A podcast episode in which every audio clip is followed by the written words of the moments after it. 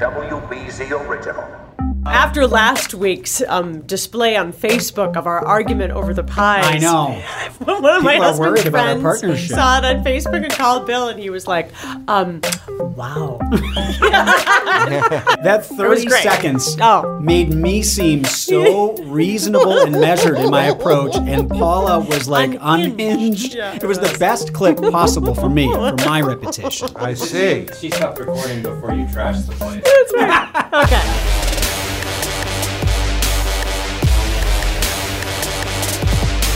Everybody, welcome to Studio BZ. It is episode 13, but we will not consider it bad luck, of Hmm. season two. And welcome on into Studio BZ. I'm Paula Ebben. I'm Liam Martin. This is a good luck episode because it's packed full of stuff, John. And I'm John Keller. And shouldn't we just skip 13 the way those high-rise Yes, buildings That's do? right. Just right Trump Tower has no 13th floor. We're on Yeah. episode 14 of season Uh, two. so, what are we talking about? Well, this week we're uh, taking a deep dive into one of the biggest post-election political controversies in the country, uh, bubbling up right out of the uh, out of our home here in Massachusetts. It's Congressman Seth Moulton's increasingly wobbly effort to hmm. take out Nancy Pelosi and prevent her from regaining the speakership. We'll talk with the author of a hard-hitting new piece in Politico magazine about why that effort appears to be circling the bowl. We also have the sound and reaction after the Merrimack Valley hearing. There are 2,000 people still without gas after that disaster in early September, which continues to be shocking how people are still living.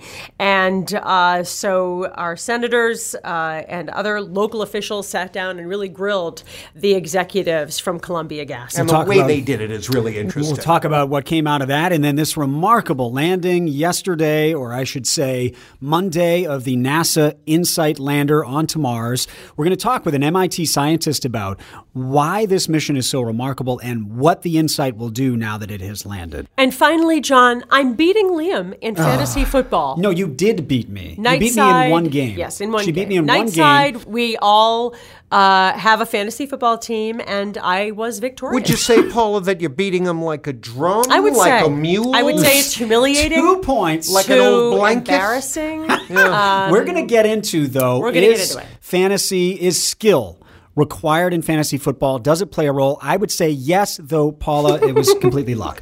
We'll go forward from there on that. You're treading on thin ice there, boss. Stand by. New smell. That SOL. The American people cried out for change in this election.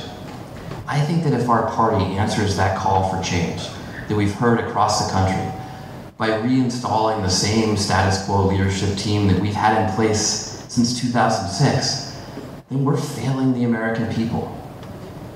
You know, and that's why the majority of Americans want this change. The majority of Democrats want this change. Yes, we do. We want this is just think that there are amazing leaders in our party. I think that there are amazing people across our party who can the sound of maybe a rocket, a political rocket coming down to Earth, we'll see. That's North Shore Congressman Seth Moulton uh, presiding over, if you can call it that, a contentious town hall meeting with his constituents in Amesbury last week. And since that happened, Moulton's effort, which has been going on really for the better part of three years now, to uh, get Nancy Pelosi out as the leader of Democrats in the House to be replaced with someone else, uh, not himself, but someone else. Uh, it appears to be, uh, shall we say, circling the bowl. You had uh, Congresswoman elect Ayanna Presley, sort of the star of the local election cycle here, come out and say that after due deliberation, she's going to back Presley. Alexandria Ocasio Cortez is backing The, Pelosi. the, the Congresswoman elect from New York, who's also seen as a, a big change agent in the House. And you had uh, a Congresswoman Marcia Fudge of Ohio, an African American woman who had been touted by Moulton himself as a possible figurehead for this movement who might become Speaker, announcing that she met with Pelosi and she agrees now that she will support her. So it's uh, a, shaping up to be kind of a political fiasco uh, for young Mr. Moulton. Surprised, Paula? Well, it seems as though, you know, when you come at the king, you best not miss, or in this case, the speaker, queen.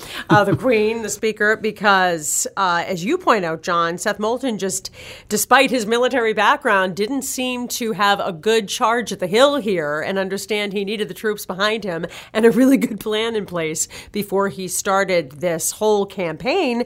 And as you said, it went on for two years. His criticizing Nancy Pelosi, saying that she should be overthrown as speaker.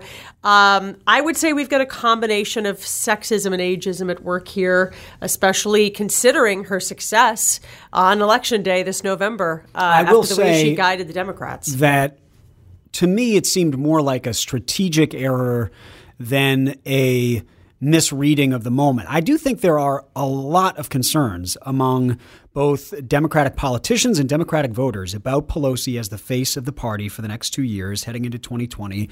Uh, the Republicans in every midterm election run on you don't want Nancy Pelosi as the speaker. Now, it did not work this time. No, it didn't. But it has No. worked in almost every other election. The Republicans have dominated those House elections for years. But elections don't you think years this and time years. what you need is a skilled speaker in the House, getting the votes, Mm-hmm. uh, working the back rooms, that whoever the nominee is in 2020 really becomes the face of the Democratic Party. But I think that Party. Moulton's argument there is that the House can pass as much legislation as it wants in the next two years. Almost none of it will matter because the Senate will not pass that legislation.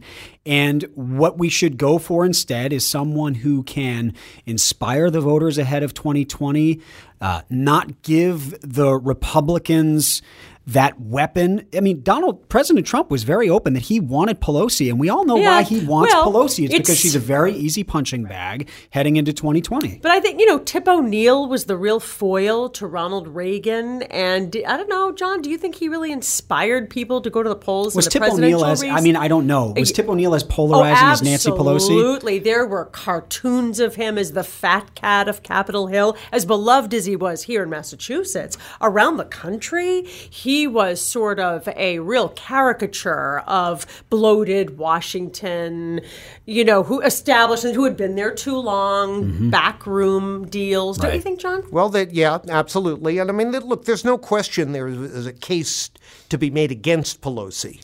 Uh, but what what is surprising to me is that someone like uh, Congressman Moulton, who served honorably in Iraq, uh, three tours of duty, I believe, volunteered to go. Uh, you would think someone with that kind of experience would have a better battle plan. Sure. And uh, with regard to that battle plan, what the flaws in it have turned out to be, and why he's on the verge of a crushing, embarrassing defeat, we spoke with Bill Scher, a veteran political analyst and commentator based in Western Massachusetts. He's a special correspondent for Politico magazine, and he picked apart the Moulton strategy in a piece currently online on the Politico website. This is Greater Boston, cradle of American democracy. Our guest has written an article for Politico magazine entitled The Pathetic Pelosi Putsch. That's Putsch, as in P U T S C H. His name is Bill Scher. He's contributing editor for Politico magazine. And Bill, I have to say right off the top, uh, you don't see the word putsch used much anymore. It's a good word. I, I can't take credit. All, all credit goes to Politico's editors. Well, for those. Who, for those who don't know, what does that mean? That means when I, I submit my copy to my editor, I often suggest a headline, but I Yeah. do not get final say over the actual headline. That one was not mine. Well, what I meant is putsch itself is an old term. and I think it was uh, popularized Like a- by the like a- Russians, like a coup right? or an ouster. An ouster in, in terms of the overthrow of a leader. Yeah. So um, it's still up in the air what will happen. I believe the House Democratic caucus was scheduled to vote Wednesday of this week. That's a foregone conclusion the big vote, in theory, would be in January when the full House votes. And Nancy Pelosi has a limited number of Democrats that she could afford to lose in a straight party line vote. But you seem to think uh, that. Uh, uh, the the Seth Moulton putsch is has gone belly up. Why? Well, there there's no challenger. Uh, the the Moulton forces have said, "Oh, we don't need a challenger. We're just trying to show that she can't win on the House floor in January, where you need the a majority of all who show up, Democrats and Republicans. So if a faction of Democrats votes against her, she falls short, and you move to a second ballot. So they're trying to spook her into standing down by saying we're going to stop you on the floor so to save yourself the embarrassment and bow out i've never seen anyone in look less spooked than nancy pelosi has looked in the last few weeks it's true well, and she's already taken two of the people off of Moulton's initial list of opponents and flipped them, including the person that Moulton himself was promoting as the potential challenger. So all the expectation is that if she can pick off two, she can pick off more. And, and don't you think that's what's making it look so small, Bill? That John made the very astute point that in contrast, Ayanna Presley really kind of kept her powder dry. And now, as she goes to Washington, uh, and Seth Moulton's attempt here seems to have been bungled. He looks like he's put himself in a very weak position. Well, and this is one of the many mistakes he has made. I think his mistakes, are, I think it's a long list, but one of the biggest is his group of people is largely coming from the the right edge of the party, uh, and it's a big part. It's a Big Tent party, and, there are critics of Pelosi across that spectrum. There are people on the left who don't love Pelosi. One of the newly elected uh, avowed socialist Rashida Tlaib said in the campaign that she doesn't prioritize the issues that matter to the people in my district and she's too close to the big pink, so I'm probably not going to vote for her. Moulton had no outreach to the left flank of the party. So at the so after election day, he could say, I have a broad spectrum of people from the left and the right that want new leadership. Now, granted, that's hard because if you're going to do that, you need to find a candidate who can unite those disparate factions. But that's what a leader does. If you're going to oust somebody like Pelosi, who has successfully united those factions from before, you better do a better job than her in doing that kind of uniting, and he hasn't. Uh, Bill, you point out that, um, well, first of all, two years ago, a Moulton uh, backed, uh, he actually had a real life challenger, Congressman Tim Ryan of Ohio. Uh, who failed to uh, beat Pelosi in the election for minority and leader. it seemed kind of fresh. Well, then. it seemed kind of fresh, and it came after another debacle election cycle for Democrats in the House. Here they come with one of the most sweeping uh, Democratic House uh, victories in many, many years, and yet he's back out with the same old mes- message. What was that all about? Well, no, another one of his main problems. They've never had a critique of Pelosi, the Moulton forces, about her actual performance as speaker. You know, so on the left don't like certain things that she's done. Right. Those on the right, their complaint has been political. She's bad baggage. She's a bad face of the party. She makes it hard for us to win in swing areas. Not that she can't do the job itself. So after 2016, where the Democrats took this surprise shellacking, she was potentially a great person to to scapegoat, and Tim Ryan got about 60 votes, about a third of the caucus, which is not that shabby. Right. But now they've just won 40 a net gain of 40 seats in the house a house popular vote margin of 8% which is not um, not the greatest ever but still very good historically. And they're still claiming that she's a political problem. John and i have talked about this before bill that one of the reasons why this sweep happened the blue wave in the end we realized now that the numbers have added up did happen is because of the kind of message discipline that pelosi herself instituted that in the last month of the campaign, you didn't hear about Russia. You didn't hear about the Supreme Court fight and Kavanaugh. And she said to the rank and file, I don't care. Go say the worst things you need to say about me. Go ahead. Yeah. Just win. And, you know, I think one of the most stark things that you write in your piece is that Moulton deflects charges of sexism because of his attitude about her by saying that he really wants to wipe out a whole lot of geriatric Democratic leaders in the name of diversity. That doesn't seem very wise at this juncture. Well, I agree, but I'll, let me go back to your first point about Pelosi's ruthless pragmatism. Yeah, because she is she's caricatured by the right as the quintessential San Francisco liberal. But she's not. She is very attuned to protecting the more moderate members of the caucus, uh, not waging every culture war battle possible. I mean, that message, message discipline was telling her candidates, you don't have to lean in on abortion. You don't have to talk about immigration. You talk about health care, not single payer. You hammer Republicans on protecting pre-existing conditions. You call their repeal proposal an age tax that will jack up premiums on seniors. You say you're going to protect Social Security, Medicare. Uh, and if you're in a district where you think I'm bad news, then feel free to distance yourself from me. I don't care. I'm still going to give you money. Now you could. Uh, now you could argue, well, if beating on Pelosi helped them win, that they should follow suit. But most of the Democrats that won did not do that. Uh, so Moulton doesn't have enough of a bench of people who. I mean, you can say, "Hey, Joe Cunningham in South Carolina, you said you're going to vote against Pelosi. Go to it. Vote I, against I, Pelosi." I would go out on a limb here and say to the two of you that I do think what you are seeing here is a real level of sexism in the way a speaker is appreciated. I think if you take the skills of Tip O'Neill and match them up against the skills of Nancy Pelosi, uh, perhaps women aren't as good at trumpeting their skills. Uh, David Axelrod always makes the excellent point that she might not be the best on the Sunday shows, but what Nancy Pelosi really has is that she is Nancy D'Alesandro, the daughter of the former mayor of Baltimore, and she knows how to count votes and work the back rooms, skills that are valuable valued in men on Capitol Hill and somehow are not appreciated. And, and let me just add to that. Great point, Paul. And let me just add to that, Bill. Uh, Moulton, uh, as you know, you're you're around here. You know, he's not necessarily identified as a sexist in any way, shape, or form. What happened here? Right. Why is he doing well, this? Well, the problem is now he's going to be. I mean, he Yeah. he had, clearly has presidential ambitions, and he wanted to be seen as a military veteran, youthful, taking on the Washington establishment, putting people over party. You know, that's his brand, and he felt he had to show that by taking on the top leader of his party, and he didn't think through how this is going to look through the lens of uh, of sexism.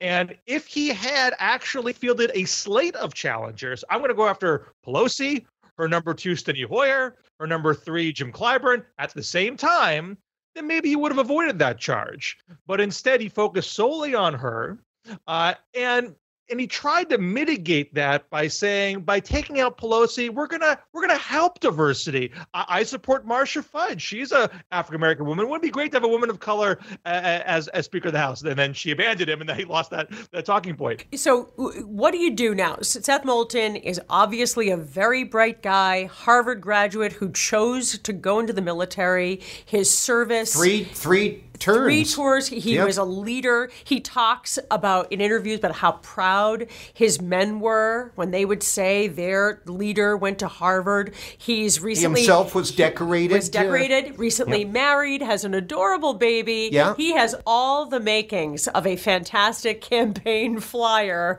moving forward. How does he uh, fix this now if this seems like an early blunder in his career? I, honestly, I don't, I don't know if it's fixable. I mean, I, I don't think he wants to. St- I don't think he wants to stay in the house. Quite frankly, I mean, this is me speculating. I don't know what is in his inner thoughts, but he has never acted like a house lifer. he, he's acted like he, I'm here for a short time, and I'm going to move on to the presidential field. This presidential primary has started. People have already declared, not the bigger names, but the smaller names have started to declare. The bigger names are coming in a, in a month or two. No one's going to waste time. You got to build up your networks. You need to find your donors. You need to find your volunteers. You need to find your strategic council. And if you don't lay claim to some now, they're going to get snatched up because that field is going to be 20 people, maybe even more. Uh, so how does he his introduction to the democratic electorate nationally is this. I took on a successful historic woman speaker and got trounced. I, I, I am assuming he's going to get trounced.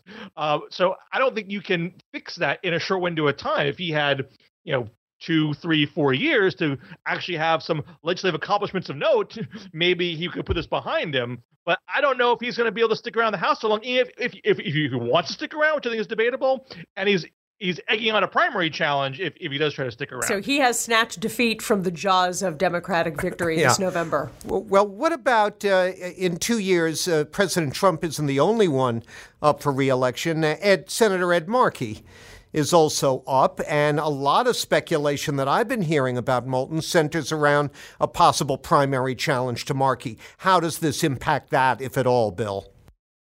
I, I, I- it does impact it. I, I don't know what the angle would be. Now, now, Mark, there's a piece in the Globe today you've probably seen about, you know, is Markey ripe for a challenge from a non-white male, the way uh, Capuano got taken up by uh, uh, by Presley, uh, and and maybe I mean, I mean Markey is not disliked, but neither was Capuano. He just was a an old white guy in the wrong place in the wrong time. Yep. Uh, so maybe Markey's susceptible to that, but against another white guy who's not Joe Kennedy, who just got uh, his hat handed to him by Nancy Pelosi. What, where I mean, this is within a Democratic primary constituency that's going to lean pretty left.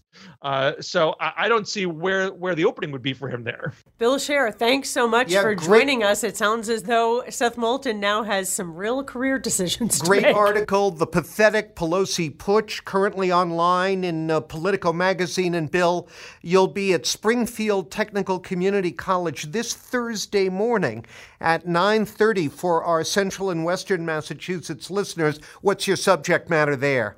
We're talking about the midterm elections. Uh, what did what did the results mean, and what does it mean for 2020? Great having you on. Please come back again. Absolutely. Take care.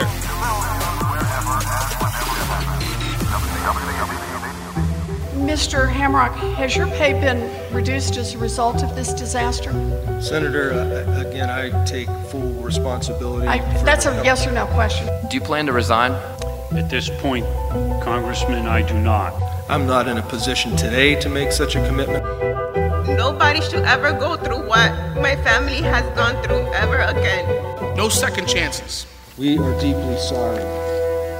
I am deeply sorry. Just before news time on September 13th, it was really shocking in the newsroom to head out to the studio for the 5 o'clock news, and we understood that several homes were on fire in the area around Lawrence, Andover. And over the next hour or so, as it became clear that there were as many as 40 homes on fire simultaneously, and this disaster in the Merrimack Valley unfolded, I mean, in this day and age, it was really unbelievable that this kind of disaster could take place. And I think, John, you said you had read somewhere it's perhaps the worst natural gas disaster in history. Uh, the ver- worst man-made, Man-made. disaster, certainly in American history, possibly in the world, Mm, and which is really stunning. To me, the obviously there is the mistake, the initial mistake that's made, leading to this deadly uh, series of explosions, and people are still without gas. For people that out. don't know, by the way, the NTSB has indicated that the uh, uh, an engineer uh, hired by NiSource uh, basically just screwed up royally. overpressurized the Yeah, line, yeah. leading to these Go ahead. explosions. And to me, there's that initial mistake, and you almost can you can forgive that if the response afterwards is then correct. There's human error. These things happen. It's terrible, but these things happen. And it was the PR disaster afterwards where they did not appear on camera through the whole first day. I went to the scene in Lawrence. There was no one to be seen from Columbia Gas or NiSource until the following day. And then there was an apology, but it was full of qualifications. And I remember just a just a few weeks ago, I remember listening to this one person who was talking about how you make an apology and the way you handle PR. And it's first you start with the apology, you don't give qualifications, and then you immediately offer concessions to prove how sorry you are and how you're willing to make things right. And it just seems like eh, they've you know they're they're on track to meet their own deadline of December 16th to get the gas back on. But so many people are still waiting to get money to deal with the, expenses that have arisen because of this. And at every turn, when they're asked, you know, how much the CEO at this hearing on Monday was asked, you know, how much money do you make? $5 million. Do you plan to, you know, take any sort of a pay cut? Do you plan to resign? They're just That so- never happens. They just Right. Wait a there's minute, no wait a concession given He there. said that he's asked the board of directors of NiSource to withhold his bonus. Oh, for his bonus. year. How nice. Wah, wah, Let's wah, also wah. not forget the death of 18-year-old Leonel Rondon, Hmm. who was just this innocent boy sitting in a in a driveway and a chimney that exploded off a house fell on him and killed him. I'll never forget how shocked I was the day after when Lawrence Mayor Dan Rivera and Governor Baker had a news conference together there at the site.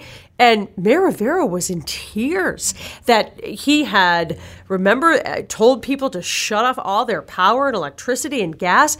And after initial conversations with Columbia Gas, hadn't received any more information from them. Never mind apologies And then and making Baker, it right. Gov- they didn't even know what to tell. And then Governor Baker stepped in and relieved right. Columbia of any oversight of the immediate aftermath and put Eversource mm-hmm. in, in charge. So it was time for hearings. One of the interesting things that came out of this hearing on Monday that we haven't, I feel like it hasn't been covered enough, is that the state had, for the entire state, two inspectors.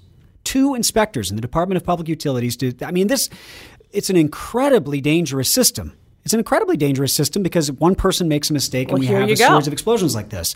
The state is now saying they're going to add more, but two inspectors? Listen, there's plenty of institutional blame or, or concern, at the very least, to go around here. But I think you put your finger on it. Many years from now, uh, business schools will be teaching the Columbia gas explosions as a lesson in how not to do crisis management. And you know, it was interesting to me at the hearing how the politicians, uh, uh, Congressman Moulton, Senator Warren, Senator Markey, you know, zeroed right in on those executives. You knew that was going to happen. Mhm. They knew walking in there they were going to take a beating.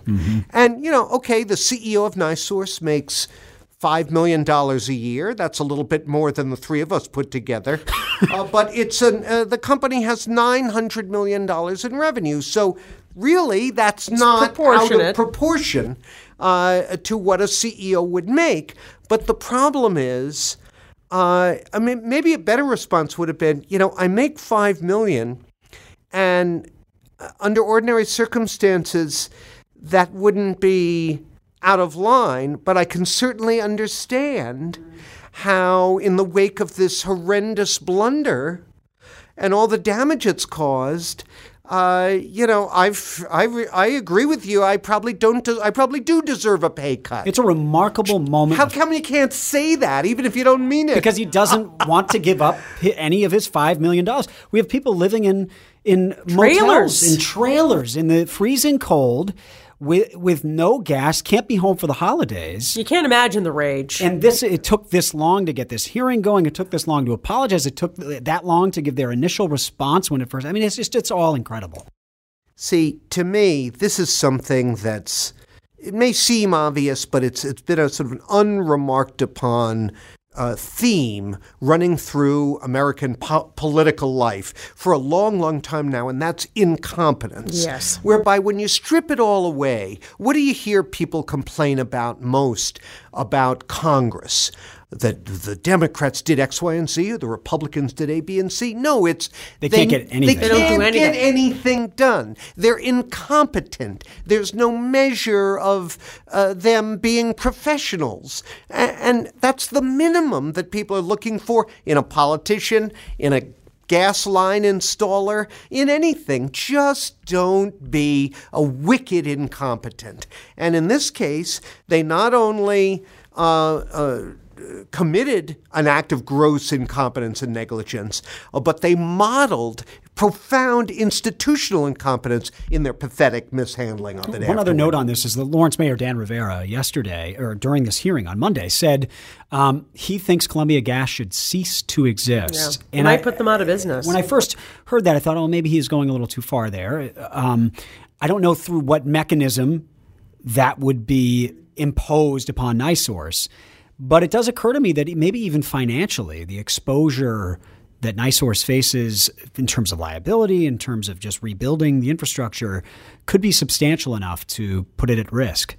Well, if they if they're making 900 million a year, Maybe doesn't not. seem to me well doesn't seem to me beyond the pale that a significant chunk of that revenue could wind up uh, going elsewhere uh, through through the legal process. We'll see. This, then, is the way the WD's receiving news department works.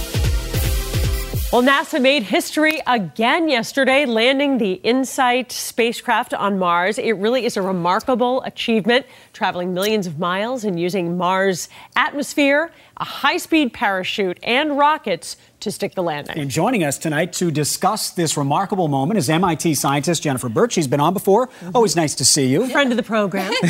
Friend of the program, indeed. The first question I have it's so easy for us to lose perspective when we've seen uh, spacecraft land on Mars before. We've had the rover on there before. It's driven around. We've collected samples.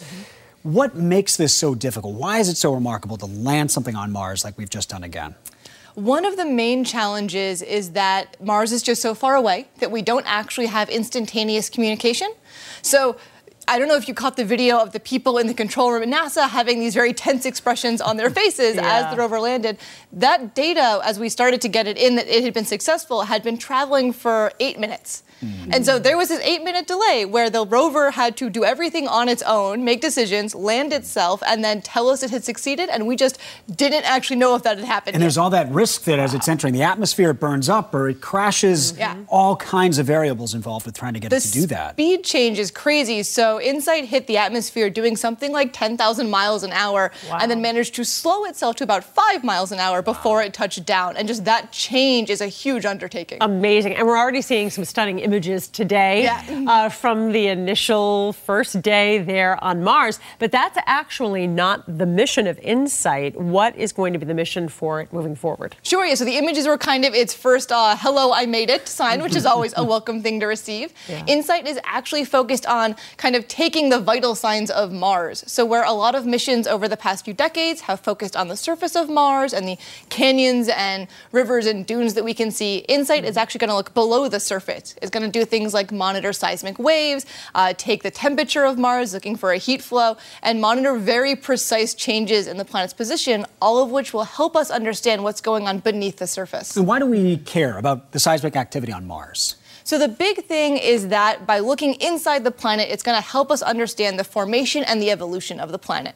So, instead of getting a sense of what's happened over the past few thousand years, which we get from looking at the surface, we'll be able to get a better idea of what happened four and a half billion years ago mm. when Mars was first formed. And that's a hard thing to do. Wow. And speaking of hard things to do, how is InSight getting the information back to us here on Earth? Sure. So because it's a lander, InSight will stay on the surface of Mars. Its mission should last for about two years. It relies on other spacecraft orbiting Mars. So InSight sends them information, Hmm. and then they ping it to Earth and sync Wow. it off of the Deep Space Network. So we send spacecraft up years and years ago. It's now being used to relay information to us from the ground on Mars. Unbelievable. Incredible. How does it have power on Mars? It has to deploy these instruments that you say will measure some seismic activity, that sort of thing. How does it how does it generate power while it's sitting there on Mars? Okay, So the second kind of big uh, teeth-biting or nail-biting moment was Insight unfolding its solar panels, which happened last night. And so there are these big solar panels uh, that unfold. They will collect light from the sun, and hopefully, even when there are dust storms on Mars, they'll still be big enough they can pull in enough photons, enough energy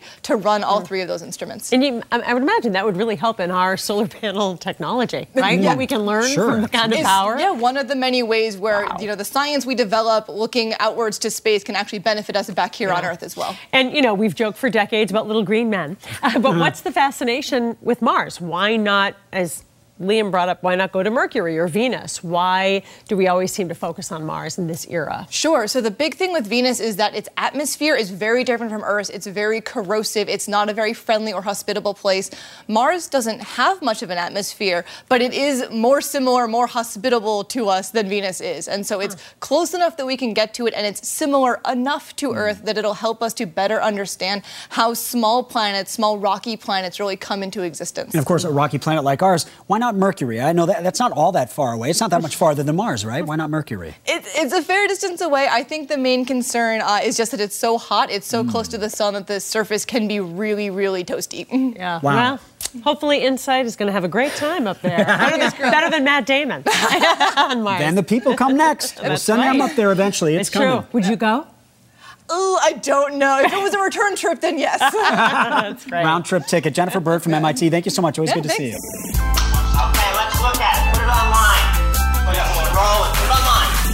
John, do you play fantasy football at all, or No. have you? Okay. No, I don't. I have a life. Seriously, I'm thinking of never playing again. It's frankly. so upsetting. Um, so should we just jump right in on this? You've already had. I already Liam, have. is it that I'm a woman? No. Or that I just don't even care? It's that you don't care and that Ah. you still want. So let me let me set the table here for this conversation.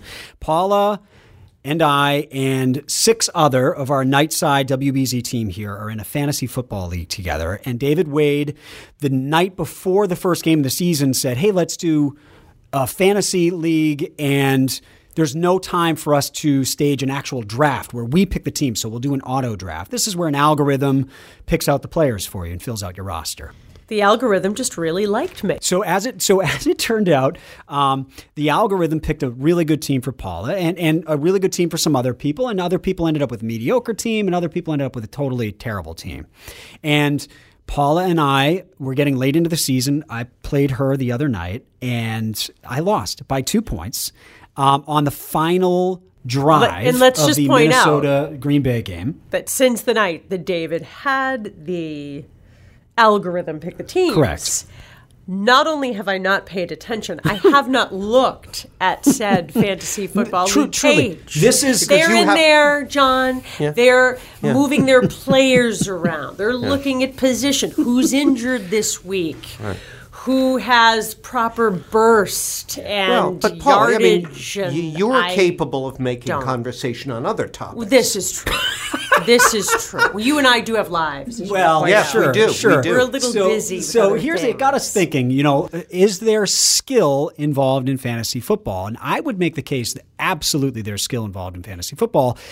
Initially, with the draft, Except in my case. there's a lot of skill involved in the draft because, of course, you have to be aware of who the players are, uh, what kind of seasons they had last year, do they have any injury concerns heading into this, and then there's there are all kinds of layers to it where you have to make a decision about do I want to pick a running back in the first round or do I want to pick a wide receiver? I want to pick John a quarterback. is rolling and there are all his kinds of implications. Well, and, uh, you mean in this case, Al had to mull all these factors. Yes, the algorithm. algorithm had to get Big Al went That's through right. and picked teams for each of us, which I never would have wanted to be part of an auto draft league because you don't know what you're going to get. Um, I He's will- been humiliated. So what happened And he is- doesn't want to go through this again. So what happened Understandable. is so what happened is my team. This is why I'm so frustrated, and I will say I've shown remarkable grace. I came in the next. I came in the next day. I talked to Paula very politely, mm. even though she might have knocked me out of the playoffs. Very pleased with her. so himself. my season started one and three because of the Jonathan is he's endlessly entertained by this. These, The- mind I- you, these are playoffs that aren't really. They- that aren't really happening. In my mind, they exist. So In I my start, mind. I start the it- season. is this how you get the kids to go to bed at night by right. talking to them about fantasy. this? By the way, Jonathan, this looks like makes my apple pie tirade look rational. Uh, well, by comparison. Yeah, maybe. But anyway, that go is on. a high bar, though. Go on. So I, I start the season one and three because my auto draft He's turns out just not every to be week now. not to be not to be great. Uh, The auto Mhm. draft was not great to me. Uh-huh. I go through. I pick up. The, I get rid of m- almost my whole team minus I think three players. I get a bunch of guys off waivers. I do this. I do that. come back. Come all the way back.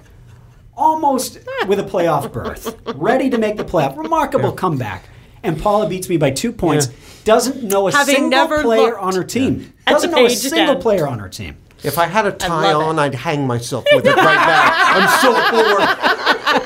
His eyes glazing over. Wow. I, it's Oh, it- Liam. I will Listen, Liam. probably never play fantasy again. I'm so scarred. I've Let me this it explain for something you. to you, and I, I say this with all affection and respect. what we've learned here today in this segment on Studio BZ is that You are a nerd. Now that's not a derogatory epithet. Eric Fisher, Take our great pride. meteorologist, by his own account, Total nerd. is a total Is nerd. you nerd. think you see these guys, Liam Eric, they're so handsome, they're so smart and articulate, and you think, wow, they're handsome, smart, and articulate. No, they're nerds. No, let's not go crazy. and that's why we very love nerd. them Yes. so. Well, you know what's Lovable interesting? nerds. I, I, Lovable, right. I, for the longest time, hid that I was a nerd. High school. Oh, no, you I was didn't. told no, no. In high school, I played sports. I did all this you did. stuff. Well, I tried to hide. Yes, I ineffectively hi- hid it, and and because when I was in high school, being a nerd was you didn't know you did not want to be a straight A student. You didn't want to be a nerd. You didn't want to. I'm I'm particularly like you, John, a nerd with politics, and and um, I did not broadcast that.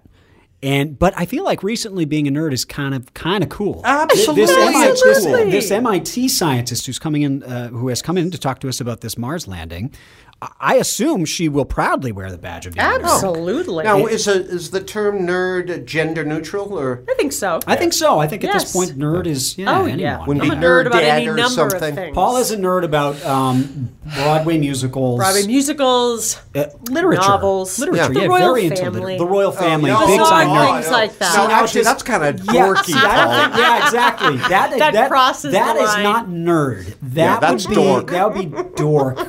Uh, yeah, maybe there's another word for that that we we don't even know yet. Oh, I'd say pathetic. tool, but no, that's not.